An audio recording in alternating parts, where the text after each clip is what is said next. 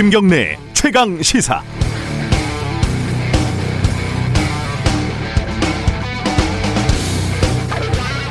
법무부에 있는 심재철 검찰국장이 검사들 그러니까 뭐 차장, 부장쯤 되는 높은 검사님들한테 돈봉투를 돌렸다 이런 의혹이 나왔는데 이건 참 여러 가지 측면에서 흥미로운 지점들이 있습니다.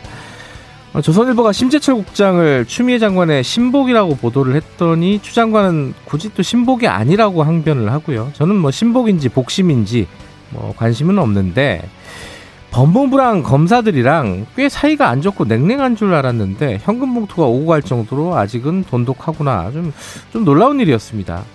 그도 그럴 것이 뭐 신복이든 뭐든 심재철 국장도 검사고 검사 선배가 후배 검사들한테 원래 하던 건 쭉 해야겠죠. 심재철 국장도 나중에 옷 벗고 변호사 해야 할 텐데 후배들한테 인심 너무 잃으면은 어, 정관 예우 받기가 좀 빡빡할 겁니다. 또 밖에 나가면 전화변론 한 통에 몇 억씩 벌 분들이 애국심 때문에 박봉에 나란 일 하느라 고생이 많으신데 특활비가 대검에서 나오든 법무부에서 나오든 그게 또 무슨 상관이 있겠습니까? 그런데 법무부는 용도에 맞게 또 지출을 했다고 몇 년 전 문제가 됐던 돈 봉투하고는 또 다르다고 이렇게 얘기를 하고 있어요. 돈 봉투야 재활용한 게 아니면 당연히 다른 봉투일 텐데 궁금한 건 그 용도가 도대체 뭐냐는 거죠. 기밀 업무에 쓰인다고 하는 특활비가 검사들한테 현금으로 나눠진 그 용도는 정말 기밀을 요하는 업무인지 말이죠. 제가 얼마 전에 오프닝에서 윤석열 검찰총장이 언론사 사주를 만났냐니까 그 대답이 기다 아니다가 아니라 확인할 수가 없다 하여서 참으로 답답한 노릇이라는 말씀을 드렸는데 이번에 보니까 윤 총장 하나가 아니라 이 동네 사람들은 이쪽이나 저쪽이나 집단적으로 고구마를 먹은 건지 어릴 때부터 공부만 하고 전교 1등만 해서 남들하고 원활하게 소통하는 능력이 없는 건지 참 답답한 일이 많습니다. 11월 23일 월요일 김경래의 최강 시사 시작합니다.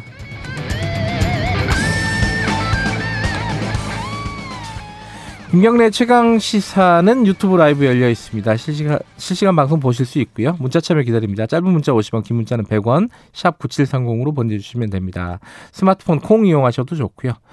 오늘 1부에서는요, 뉴스 언박싱 끝나, 언박싱 끝나면요, 지금 방미 일정 마치고, 어, 의원들이 돌아왔죠. 민주당 의원들이요.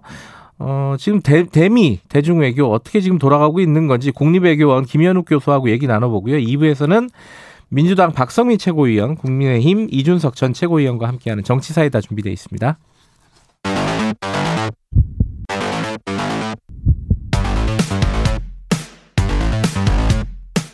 오늘 아침 가장 뜨거운 뉴스 뉴스 언박싱 네, 뉴스 언박싱 민노기 기자 나와있습니다. 안녕하세요. 안녕하십니까. 김민아 시사평론가 나와 계십니다. 안녕하세요.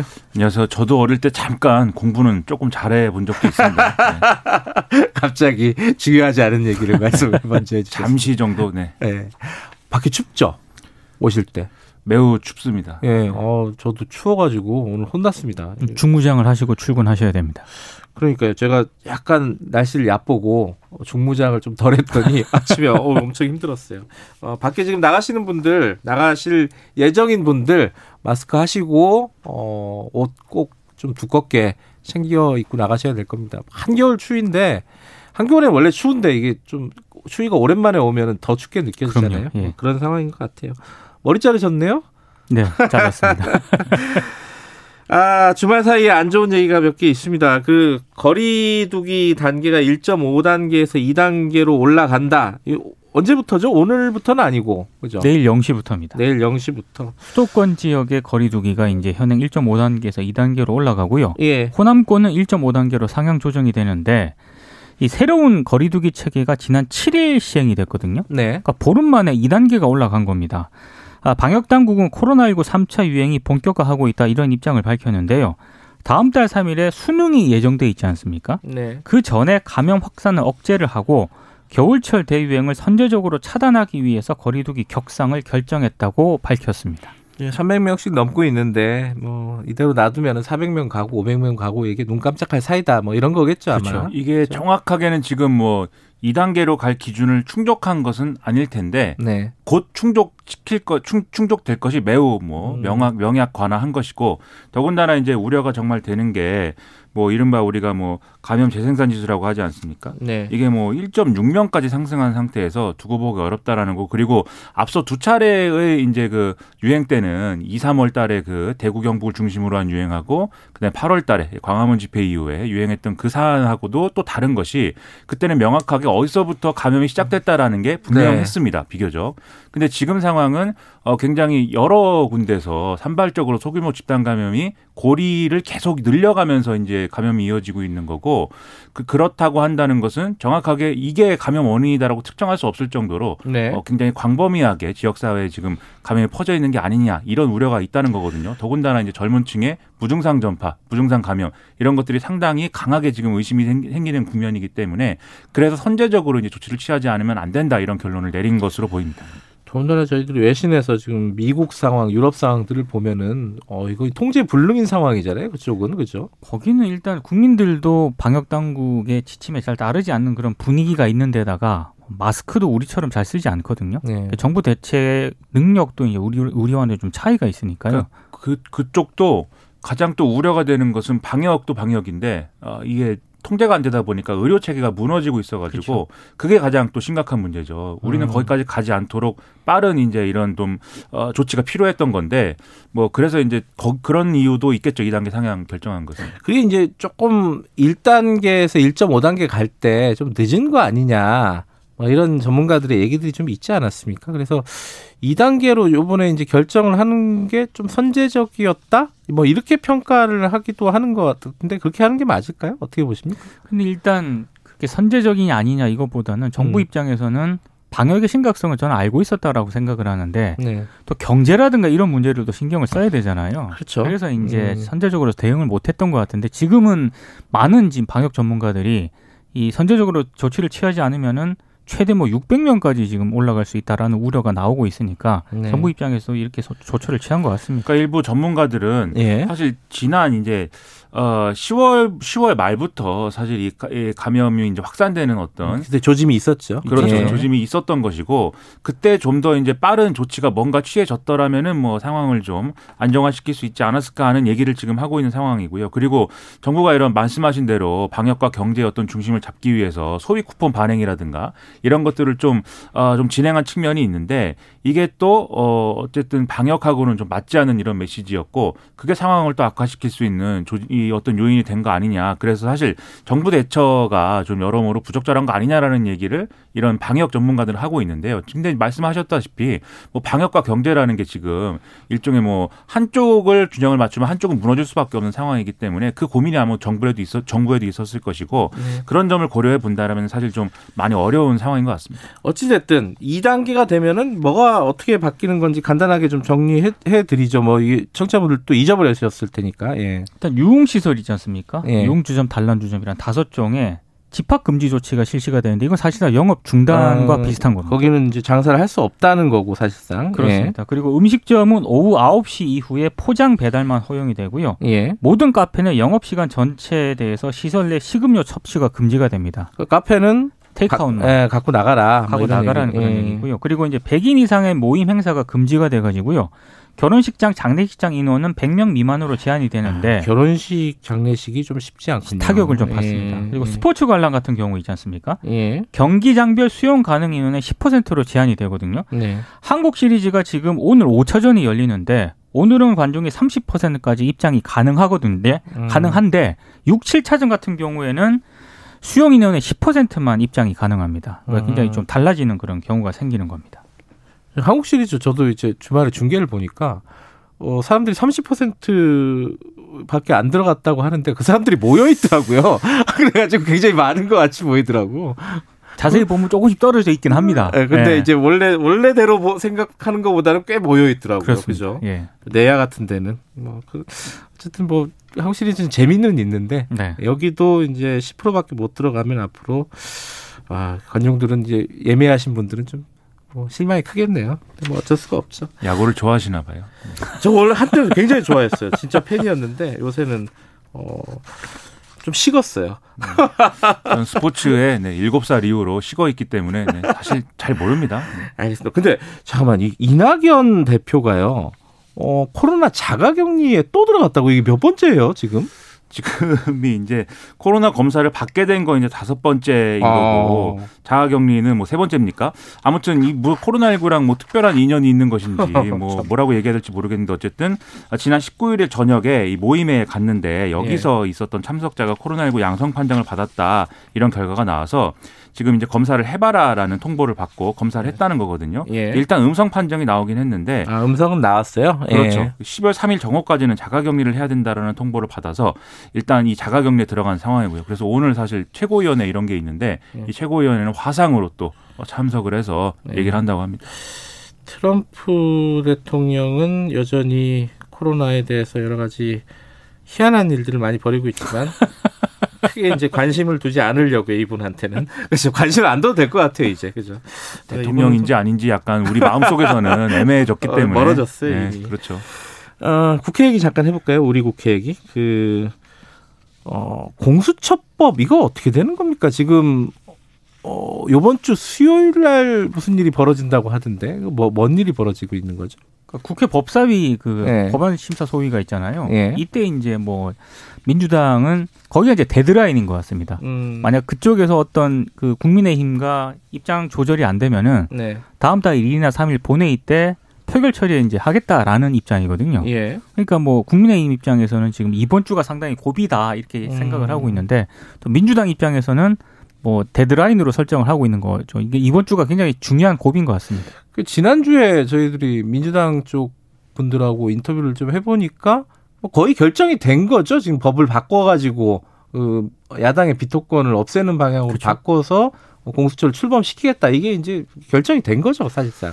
그렇죠. 방금 일정 말씀하셨는데 당장 25일 날 법사위 법안 소위에서 논의하고 그리고 네. 그 다음 달 2일이나 3일에 본회의에서 처리한다는 거니까 음. 이미 결론이 나와 있지 않으면 뭐 이렇게 막 갈 수 막 가는 이런 일정을 뭐 세울 수는 없는 거죠. 네. 그래서 말씀하신 대로 일단 야당의 비토권을 이제 약화시키는 어떤 내용으로 네. 이게 뭐 어, 의결 정족수를 바꾸는 거든지 아니면 기간을 두는 거든지 예. 약화시키는 방향으로 법을 개정하고 그 다음에 이제 공수처장 후보 추천위를 다시 소집을 해서 공수처장 후보를 좀 추천하는 과정을 거치게 될 텐데요. 네. 그 다만 이제 오늘 어 일단 어 이 국민의힘에서 박병석 국회의장한테 중재를 이제 요구한 게 있습니다. 그래서 오늘 음. 여야 원내대표들이 모여서 여기서 얘기를 할 건데 음흠. 여당은 아마 여기서 최후 통첩성 이제 어떤 어, 발언을 야당에 할 것이고 그래서 지금 이 공수처장 후보 추천위에서 논의한 내용 중에 어느 정도 가닥이 잡힌 게 있, 있는데 거기에 대해서 좀 동의를 해야 되지 않겠느냐라는 취지의 그런 최후 통첩을 할 것이고 아마 야당 국민의힘은 그러지 말고 이 후보 추천위원회를 다시 한번 열어서 검증을 추가로 해보자라는 얘기를 할 것인데 여기서 뭔가 합의가 되지 않으면 이제 민주당이 세운 계획대로 이제 가게 될 거고 그러면 국민의힘은 이렇게 여당이 일방적으로 뭐 이렇게 법 개정하고 이렇게 가는 거에 대해서 어떻게 대응할 거냐 이걸 놓고 지금 굉장히 고민이 깊을 건데요. 일단 벌써 갈등 수위는 올려놓은 상황입니다. 그래서 뭐 공수처에 대해서 굉장히 무슨 뭐어뭐 모든 사건을 민감한 사건을 다 가져가서 공수처에서 뭐이 사건을 없애버릴 것이다라는 취지의 그런 글을 주 호영 원내대표가 페이스북에 올리기도 했고요. 또 내부에서는 보- 그 국회 보이콧이나 이런 것까지 검토해야 되는 거 아니냐 뭐 이런 반응까지 나온다는데 일단 또 이런 반응은 중진 의원 중심으로는 이렇게 강경 투쟁론이 나오지만 또 초선 의원들은 그렇게까지 또 강경 투쟁 분위기로 가면 또 사람들 보기에 좋지 않다 이런 얘기도 있고 해서 주호영 원내대표도 어, 당장 뭐 머리를 깎는다든지 뭐 추운데 거리로 나간다든지 이런 것까지는 아니다 이런 반응을 또 보이고 있다고 합니다.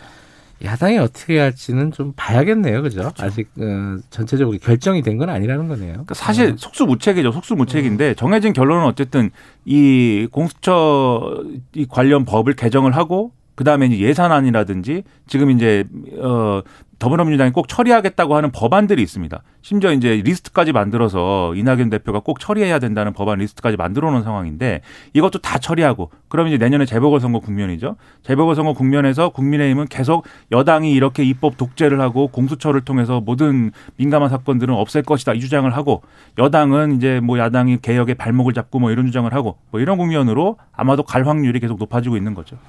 오늘 뭐 2부에서 좀 자세히 좀이 얘기는 다뤄보도록 하겠습니다.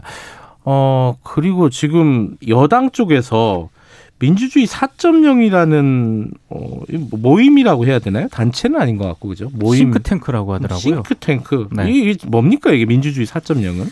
그러니까 일단 그 사- 친문 의원으로 분류되는 현지 현역 의원들이 한 56명 정도가 참여했고요. 꽤 많네요. 그렇습니다. 예. 꽤 많습니다. 거의 뭐 지금 민주당 소속 의원의 3분의 1 정도에 해당을 음. 하는데 일단 정권 재창출을 위한 정책 개발을 목표로 삼고 있습니다. 음. 그 도종환 의원이 초대 이사장으로 선출이 됐는데요. 이게 과연 순수한 어떤 그런 정책 싱크탱크냐 그런 해석은 별로 안 나오고 있는 것 같아요. 그러니까 네. 2022년 대선을 앞두고 민주당 내 최대 세력인 친문 그룹이. 이른바 제3의 후보를 좀 발굴 지원하기 위해서 만든 단체 아니냐 이런 해석이 나오는데요. 이게 왜냐하면 지금 이낙연 대표 같은 경우에도 정통 친문 후보로 분류가 안 되고 있고 네. 이재명 경기지사는 더 그렇지 않습니까? 네. 그러니까 두 후보 말고 친문이 기획하는 제3의 후보를 발굴을 해야 된다라는 의견들이 민주당 내 일각에서 있는 것 같아요. 그래서 그걸 위한 어떤 싱크탱크 아니냐라는 해석이 나오고 있습니다. 그게 누구예요? 이게 뭐 누구 원래 뭐 언론은 네. 그것이 김경수 경남도지사이지 않았을까라고 뭐 얘기는 하지만 여러 가지 뭐 재판이나 이런 걸 봤을 때 그것은 어려워지지 않았는가라고 평가를 하는 것 같은데요. 이게 음. 탱크는 맞는 것 같은데 뭐 싱크가 뭔지는 사실 잘 모르는 거죠. 탱크를 만든 것 같아요. 그렇죠. 뭔가 탱크입니다. 이게 막 예. 포도 쏘고. 근데 이제 이게 그러면은 명확하게 친문 후보를 세우기 위한 거냐? 그건 아직까지 이분들도 정확한 어떤 로드맵을 가지고 있는 것 같지 밖에서 않은데. 그냥 이제 아직 나오는 말이죠, 그냥. 그렇죠. 그렇죠. 예. 다만 그럼에도 불구하고 왜 모이는 거냐 그런 거 아니면 음. 이런 걸 봤을 땐 지금 어 당장의 정치 일정들을 쭉 보면은 여러 가지가 있습니다. 재보궐 선거가 있을 것이고 네. 그 전에 이제 그 어, 이낙연 당 대표가 이제 그만둘 확률이 높으니까 음. 그 대권 대선에 가야 되니까요. 예. 그러면 이제 당 대표 선거가 있을 것이고 그리고 원내대표도 이제 뭐 선출 국민이 올 것이고 이런 여러 가지 정치 일정들이 있는데 여기에 대해서 뭔가 당 주류가 당 주류가 음. 뭔가 주도권을 가지고 가야 되지 않겠느냐 이런 차원에서 이제 이렇게 좀 조직화하는 거 아니냐라는 해석이 나오는 거거든요. 그래서 아마 이 모임에서 재보선 후보 뭐 이것도 배출을 하고 뭐 대표 후보도 배출을 하고 뭐 이런 상황이 어, 유력하지 않나 뭐 이런 시각도 있고요. 음. 그리고 대선 관련해서는 아마 뭐 독자 후보를 세우는 뭐 이런 계획도 뭐 있을 수가 있겠지만 일단은 지금 후보들을 불러서 예를 들면 뭐 초청 강연을 듣는다든지 정책 네. 질의를 한다든지 이런 걸 통해서 정책적 검증이라든가 이런 걸 하겠죠. 그래서 음. 어떤 구미에 맞는 후보를 좀 이제 만들어 가는 그런 과정으로 보이고요. 그다음에 이낙연, 이재명 그 두 사람에 대해서 지금 뭐 이 지지율이 막 치고 올라가지 않는다거나 또는 네. 지난번에 묘한 여론조사가 나오지 않았습니까? 윤석열 검찰총장하고 1대1로 붙으면 사실 뭐 압도적으로 이기지는 않는다. 뭐 다들 이런 비등비등하더라. 예. 그렇죠. 이런 여론조사도 있고 해서 음. 여전히 불안하니까 대안을 만들어야 된다는 얘기들은 계속 있거든요. 음. 그런 얘기가 또 이 내부에서 뭐 논의가 될 가능성도 또 있다. 뭐 이런 얘기들인 거죠. 그런 것도 있는 것 같아요. 지금 싱크탱크가 없는 게 아니잖아요. 그렇죠. 그렇죠. 민주연구원도 네, 있고 있죠. 뭐더 좋은 미래도 그렇죠, 있거든요. 그렇죠. 예. 근데 굳이 이걸 민주주의 4.0을 왜 만드냐? 결국에는 제3의 후보 내세우기 위한 그런 사전 포석 아니냐? 음. 그 해석이 나오는 이유입니다. 4.0이라 그러면 보통 이제 4차 산업혁명 뭐 요런 거를 떠올릴 수도 있고 맞나요? 제 해석이? 4차 산업혁명까지는 얘기 안 하고 주로 이제 코로나를 극복하는 얘기를 자꾸 하는데 네. 근데 이제 뭐 이런 얘기라고 합니다. 일설에 의하면 민주주의 1.0은 이제 김대중 대통령, 음. 2.0은 노무현 전 대통령, 뭐 3.0은 문재인 대통령이니까 4.0, 즉 차기. 그렇죠. 음. 정권 재창출에 포인트를 어쨌든 음. 맞추고 있는 거다. 뭐 이렇게 보는 거죠. 뭐 이름은 귀에 들어오긴 하네요. 뭐 홍영표 의원이 들어가 있네요. 네, 홍영표 들어가 의원도 있고 박주민 의원도 있고 음. 뭐이 쟁쟁한 사람들 많이 있습니다. 윤호중 의원, 뭐 음. 이하경 의원, 전해철, 뭐 김종민, 네. 황희, 강병원 아, 딴 분은 잘 모르겠고 홍영표 의원 내일 나오시니까 그렇구나. 네. 물어보려고요. 어, 이게 그러시군요. 4.0이 무슨 뜻인지. 알겠습니다. 오늘 여기까지 듣죠. 추운데 조심히 나가시기 바라겠습니다. 고맙습니다. 고맙습니다. 민노기 기자 김민아 시사평론가였습니다. 김경래의 최강 시사 듣고 계시고요. 지금 시각은 정확하게 7시 39분입니다.